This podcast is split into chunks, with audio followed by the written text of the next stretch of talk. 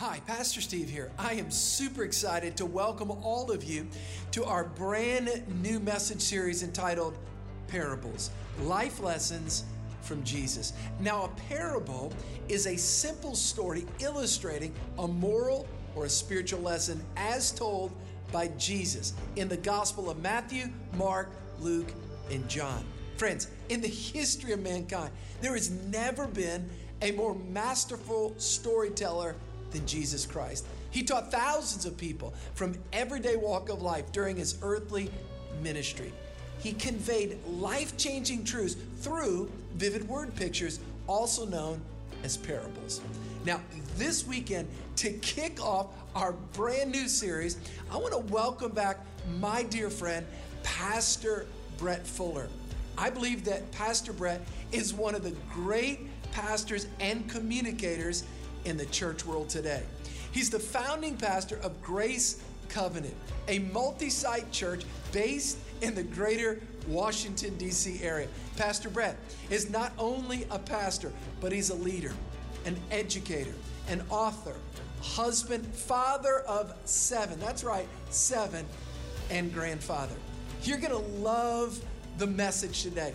It is truly a privilege to have Pastor Brett with us again. And by the way, I'll be back with you all next weekend for the next parable in this series. So, everyone, do me a favor. Let's all stand up on our feet right now. Let's put our hands together and give Pastor Brett Fuller a huge Church of the King welcome.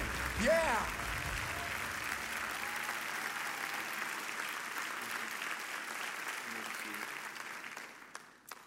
I love your pastor. I love his wife, family, and you.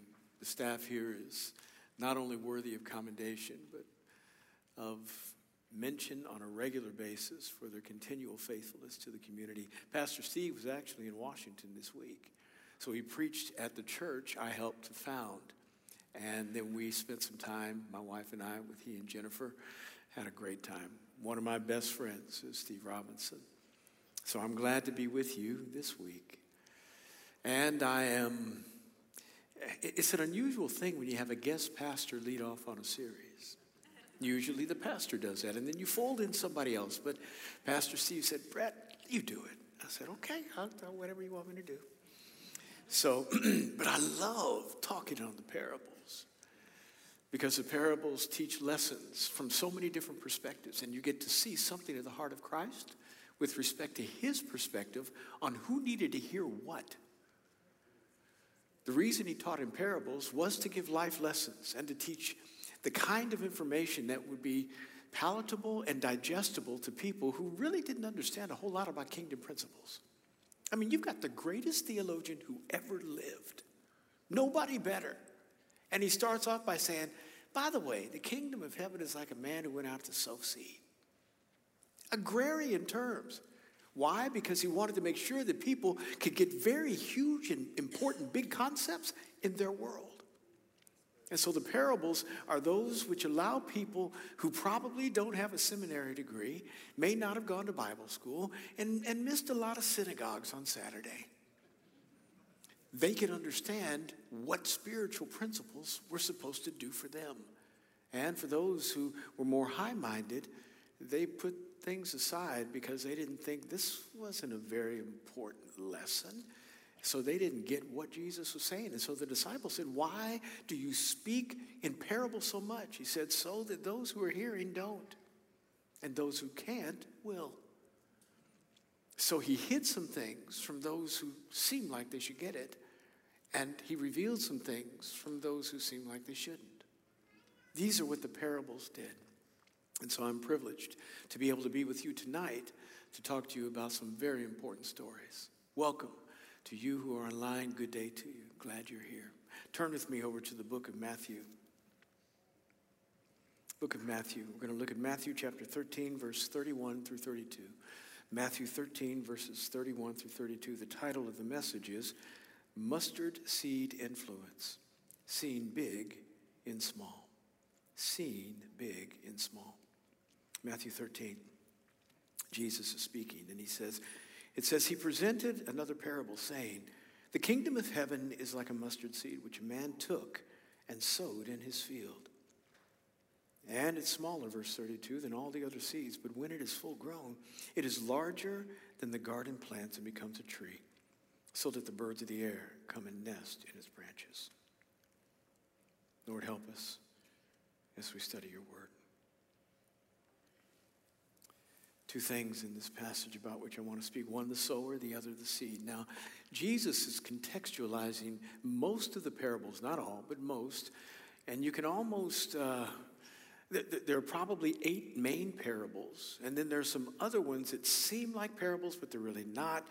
We wouldn't call uh, You Are the Salt of the Earth a parable, but it's very uh, relatable and, and, and something that the people of the day would understand.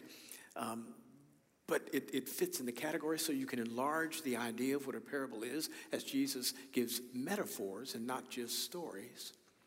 But here, we see him talking about, when he specifically mentions parables, about the kingdom. And the kingdom is a marvelous concept. The kingdom is much bigger than the church. Now, I love the church. I spent 40 some odd years helping to build the church.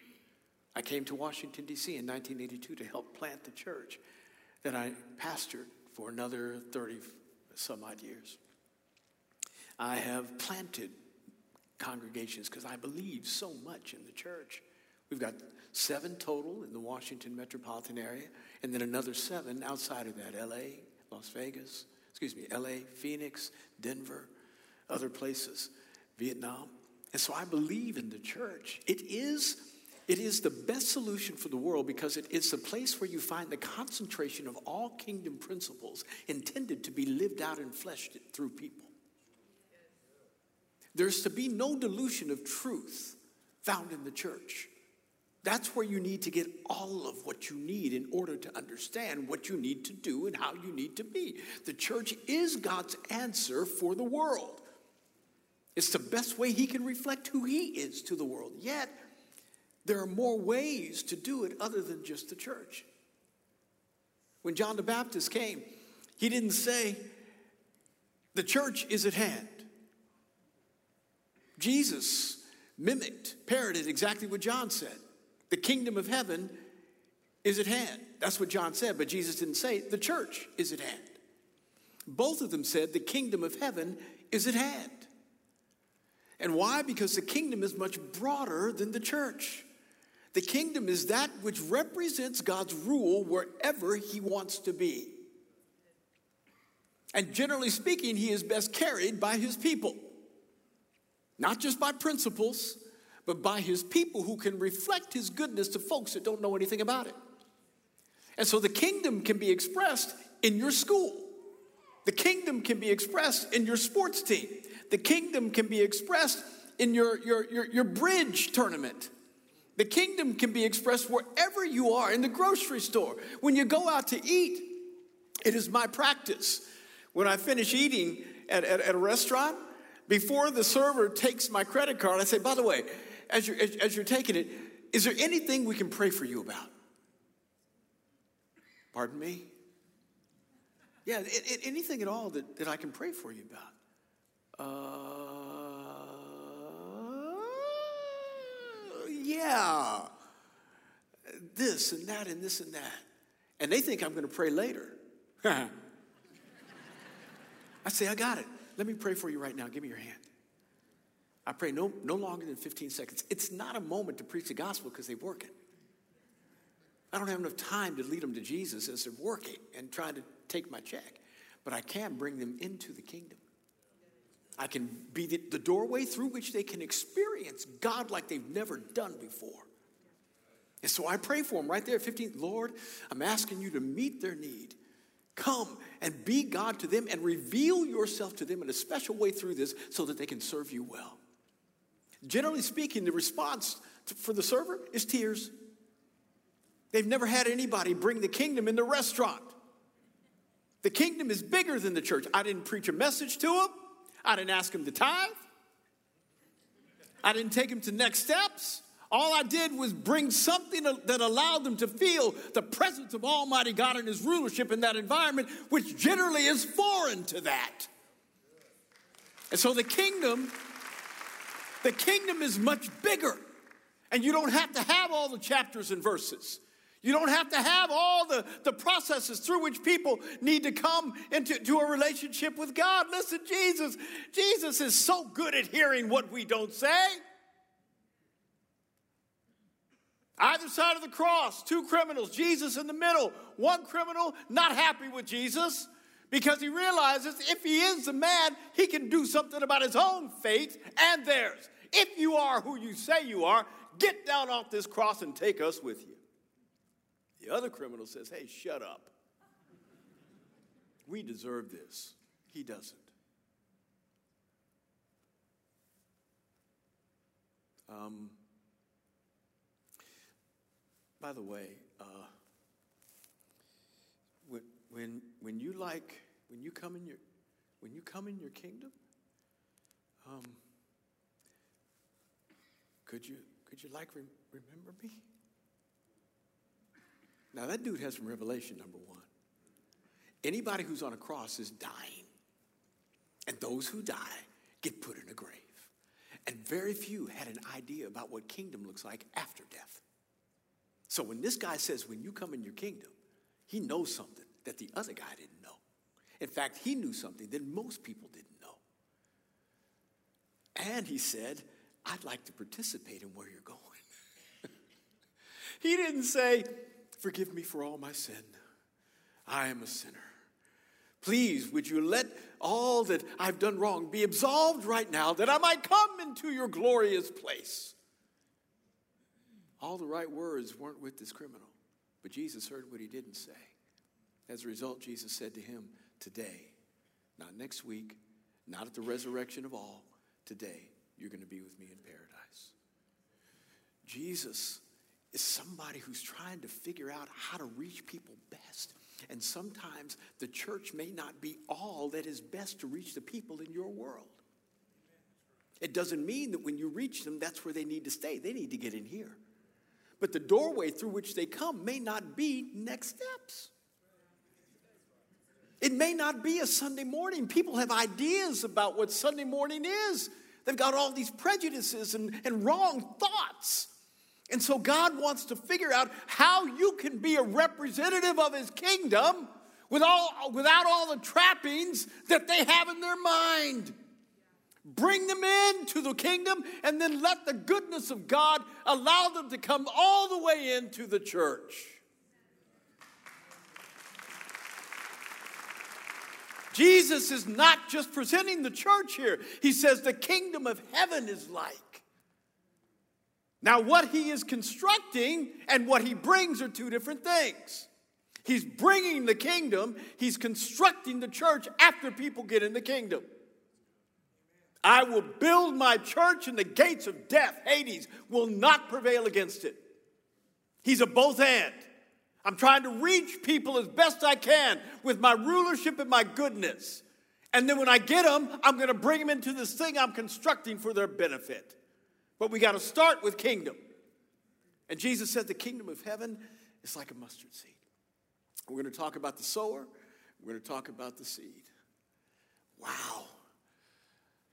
The sower, he says, went and took the seed. And the word there took is a word in the Greek lambano, which means to grab and to seize with, with force. Listen to me. If you want to be somebody who is participating in the kingdom, you're going to have to grab it. You're going to have to seize it. You're going to have to reach out and get it. And that process looks something like this First, you hear and listen. There are a lot of people who hear things, but they don't listen like your children. You're just background noise to them. And I hope I'm not to you. That you are really here in order to hear fully what God has to say. It's important that you take what you are hearing now and say, I'm going to put this thing into practice. I can't do it now because he hadn't stopped talking. But I plan to make sure that I am listening well enough where I can rehearse this in my brain over and over again, that I might be somebody who can put the things that he's saying into practice. Boy, you've been pastored well. You understand what the meditation of the word is supposed to do for you. And how God told Joshua, meditate in this word day and night that you may be careful to do everything that is written in it. Joshua 1 8. How often, day and night, I have yet to find the time between those two. It's always one or the other. We are supposed to be meditating in this word regularly. You need to make the word your best friend because in the word is Him. You cannot separate the person of God from what He says. And He has given you His word, not that you can be smarter about it. Though be smarter, please. He's given you His Word so you can know Him. Have a relationship with Him. You need to meditate in this Word daily. Now, that doesn't mean you need to become irrelevant. You're just quoting Scripture every place you go. You wind up being somebody that nobody wants to be around because all you do is say chapter and verse. That's not it. You've got to be somebody who can appeal to others without being religious. But it's important that this word is so much a part of you that your personality and the person of Christ are inseparable. And you become so attractive to others that don't know anything about how to live this thing because the fruit of your life is so wonderful and theirs is so messed up. They say, Give me what you got. That's what meditation of the word does. The concept is that you, you, you not only think about it, but you say it.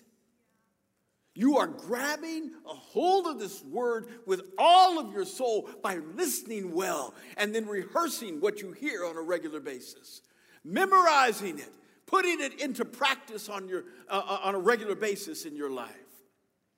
So you hear it, and then you, you, you, you begin to, to, to, to let it dwell on the inside. And you make it flesh, you make it a part of who you are. Let this word this mustard seed, if you will, of the kingdom begin to have an impact in your life to such a degree that nobody can tell the difference between what Jesus would have been and who you are. This is what the kingdom is supposed to reflect in our lives the relevance of Christ's rule in you.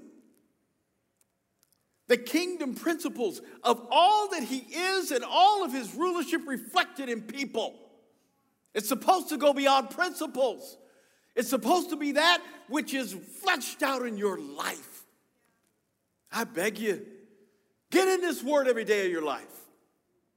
Every day of your life, get in this word. Do not let one 24 hour period pass from your, your, your life without getting in this Bible and letting it be a part of you. The kingdom of heaven is like a mustard seed that a man took and sowed in his field. It's important that we take it. Take it, and then it's important that we begin to, to utilize it. We take it, and then we, we make sure we, we plant it well. You've got to release it. oh, it's hard enough for most people to just want to receive it. But now you got to tell people about it. And you don't feel like much of a preacher. I remember when my pastor asked me to give my testimony. I was 20 years old. I'd gotten born again in March of 1981. And two weeks later, he asked me to stand up at the student union at Indiana University on a wall in, in front of a grassy area of which there were about 2,000 kids that eat lunch. And my voice could project. He said, I want you to get up there and tell them, uh, uh, tell them about what Jesus has done for you. I said, huh? uh, well, uh, uh, uh, there are other, no, you do it. So I got up there and did it. I wasn't trained. He didn't tell me how to do it. And it was evident that I wasn't trained. After about two minutes, he grabbed my pants leg. He said, That's enough. and brought me down. I was real proud of my presentation, but it was terrible. But I was hooked. I was scared to death to minister, but now I'm not. I broke through a barrier in my life and I released some seed.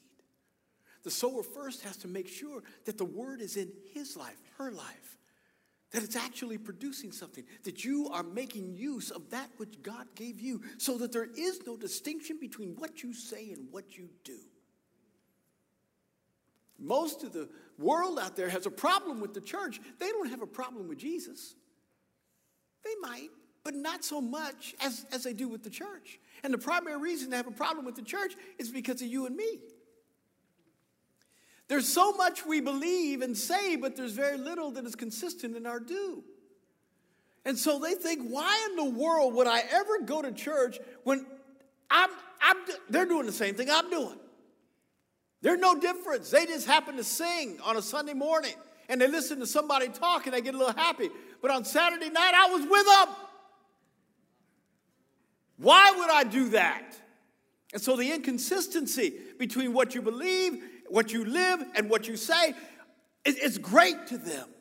And so we've got to have it down on the inside of each of us as we begin to go forward and, and, and, and understand what it means to be good sowers. When we begin to release it, it means we're now going to break through all of our insecurities break through all of our fears, and let Jesus come out of our mouth to somebody that might reject us, that might not like what we have to say. May I say with great confidence that the pastoral staff is not going to win Mandeville. New Orleans is not going to bow to their leadership, but it will to the churches. It will to the body of Christ that will go out and preach this gospel without fear. Paul said, Pray that I might have the boldness to say about what God wants me to say as I ought. Now, we think that's just an apostolic request for prayer, but that ought to be the prayer of every person who looks at themselves as an emissary of the kingdom. Everything about what you have received is that which you need to give. That which flows to you needs to flow through you. And so, if we are going to be people that are more than just reservoirs, but rivers, then we have to take that, the, the principles of the kingdom we know best and make sure that they are flowing through us to people that don't know. Now, I am not an evangelist, but most people think I am. I win people to Jesus. I talk to, to unbelievers. I, I, I, I, approach strangers. I pray for servers in restaurants, at, at, at, people at the grocery store at the checkout aisle. I do all of that. Say, Man, you just, you are, you're just strange. I don't know anybody who does this stuff.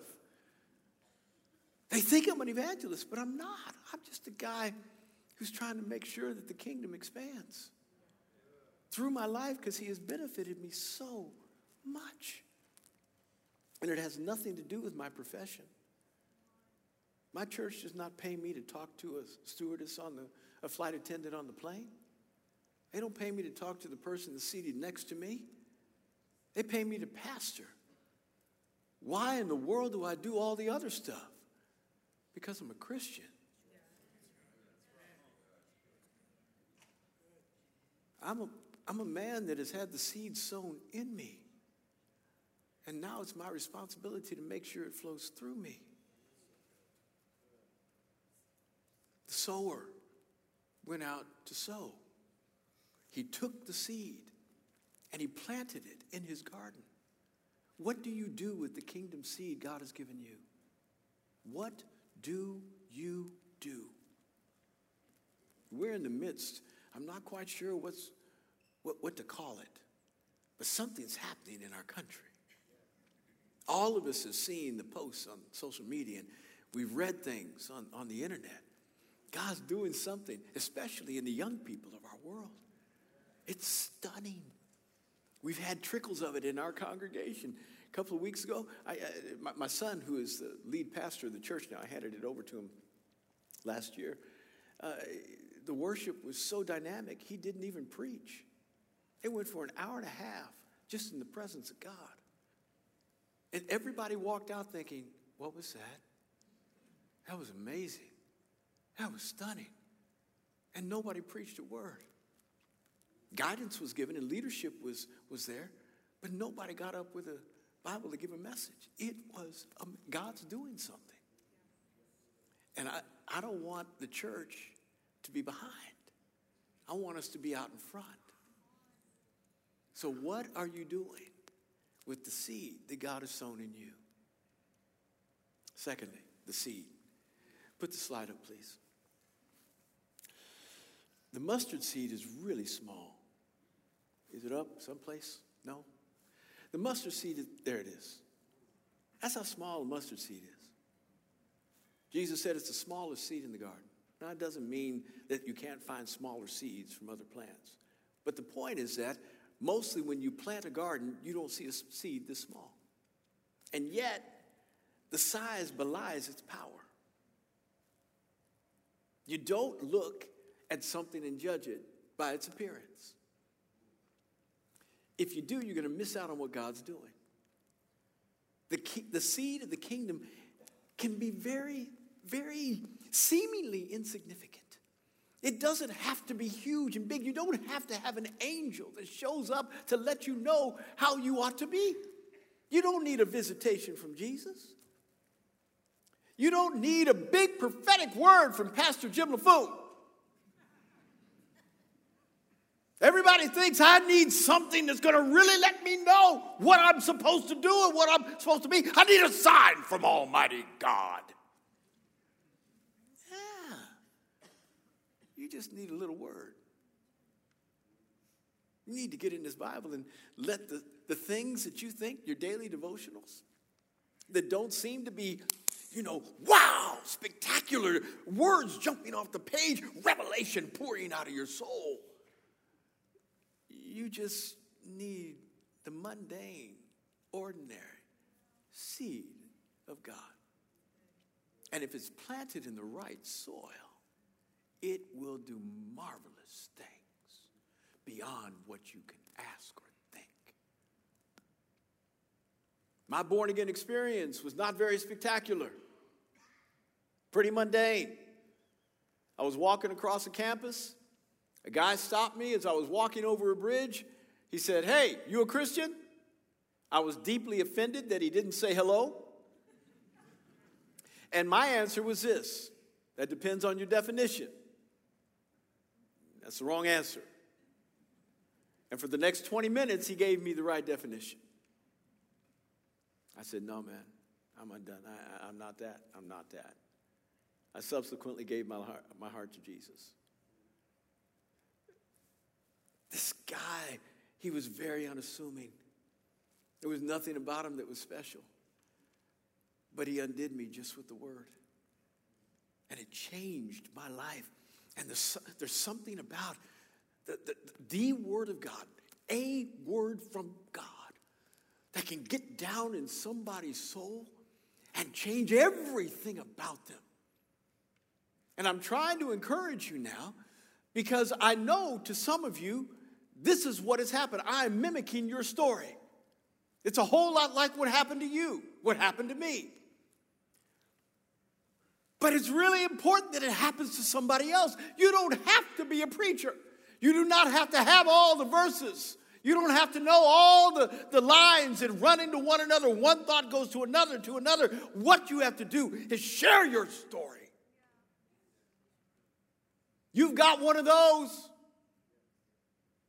You just need to rehearse it a little bit. Has God been good to you? Half of you. Have God, has God been good to the other half? Then you've got a story to tell somebody. And I'm begging you, develop the courage and bust through your fear and begin to sow this seed. It just takes a little bit. If, if only it's an answer to prayer that God gave you that you might be able to share with somebody. He says, if you, if you sow the seed, there's something in it that changes. Though it be small, small is big. Small is big. And when it's sown in the right environment, when it's sown in a place where it can, it can gather some, some nutrients and be cared for. And, and, and may I say that this is also something that needs to be done on, on your behalf. that we not only need to sow it in good soil. Now, uh, please understand, good is relative. There's very, very few places that are excellent soil. I plant a garden for my wife every year. It's her garden, it's my job. and we've got 10 to 15 plants. It's not a little garden. It's, you know, about 20 by 20. But it's work. We got peppers, actually 25 by 25. We got peppers, we got tomatoes, we got onions, we got carrots, we got squash, we got zucchini, we got we got watermelon, cantaloupe. We got a lot of stuff in there. And I hate it. it would be enough if I just had to plant it. But every other day I got to go weed it. I got to take care of stuff that I didn't plant. I didn't put that dandelion in there. I didn't put that crabgrass in there. How did the crabgrass? I, I uprooted. I turned over all the soil. One shovel load after another. I didn't use a, a, a tiller, primarily because I did it on my property. My backyard, it, it nestles up to the woods. And all the trees, those that have been there 20, 30, 40 years, they know that there are good nutrients in the soil that I'm planting my garden in because I put fertilizer in it and I water it. And so they send their root system to my garden every year. Every year. And every year there are roots at least an inch to two inches wide that I've got. And, and, and if you get a rototill, it, it, it gets caught up in it. You can't do it. So I have to take one shovel load after another. It's an eight hour process to do that. I ain't mad. I'm just, I'm just reporting. no complaining here, just reporting. I still don't like it though. I didn't plant those weeds, but I'm responsible to pull them out. If I don't want my plants to have to compete with other things that I don't want for nutrients, there is no great soil unless you create it. And the only way it can be created is by God. Because the soil of our heart is messed up. It's got rocks, it's got roots, it's got weeds. Everybody's does. So when Jesus said, when it comes into good soil, it's relative. It's relative. But he can make bad soil good. He can make okay soil great. And it's important that we submit ourselves to him because when he plants this in our soul, our soil is not very good. And we have to be diligent, vigilant on a regular basis to make sure we are weeding, not just, not just trying to figure out how to, how to, how to, how to, keep the, the, the good seed in our hearts, but we are weeding all the stuff out of our hearts that would compete and distract us from the things that are most important. And God wants us to make sure we are cultivating the environment. So, say you want and I've talked about you personally, but now let's, let's extrapolate to your environment. Let, let's just say you, you want to plant something in your, your, your children's soccer team. And there you are with a mom watching the kids play. And she begins to talk to you, you talk to her. Life happens, and she shares that their marriage isn't going through, isn't doing very well. And rather than you saying, "Oh, I'm sorry," You say, Well, what can I do to help? How, how can I pray for you? And you pray for them right there. You don't push it a whole lot, you just offer a service. Next week, you come back and there's another game, and she's sitting there, and you say, So, how, how's, how's your marriage? Any better this week? Well, a little. Good. Maybe we can pray again together. Would you like to get together and do some study? I can help you with understanding what it means to be a wife, it, and, and, and maybe he might want to get together with my husband to talk about what it means to be a husband. My point is, you begin to take the seed you got and you plant it, and then in the process of planting, you begin to cultivate the environment so that the soil becomes more receptive to the seed. Are you listening to me? And generally speaking, people are in need. They want help. They put on this pretty happy face, but they are a mess. And so they need you to help them. You have to sow this seed well. And what happens is this, and I close. When the seed is planted, it said it becomes the largest tree in the garden, the most prominent thing in somebody's life, so that the birds of the air come to nest in its branches. You got to stretch. You have to help them stretch. Once you start making this gospel available to others, you'd be surprised how busy you busy you will become as a minister. None of your other responsibilities will lighten up. You'll still have soccer practice. You'll still have to come to church on a regular basis, and you still got to do your job in order to make money. But now you got a Bible study on the side. You got to stretch. Why? Because your branches have now allowed other people to rest. They, had, they were flying around trying to figure out where can I light, but they found comfort in your stretching. Are you, are you with me? This is the way the kingdom expands. And once people begin to nest in your branches, you want to come to my church? They got a lot of branches over there. It's a massive tree. It, it's, it's like a redwood. It's like one of those in California that's 400 feet tall. And you can find a lot of help there. You plant the seed of the kingdom and you watch it begin to grow through your life. And then you multiply it, and, and by, by the time you get to the place where now you're at two or three Bible studies, somebody in the church wants to hire you. Say, you're too good at this. You need to be paid so you can do this full time. We don't have lay people doing this on a regular basis. And even if you don't want to be full time, you're not called.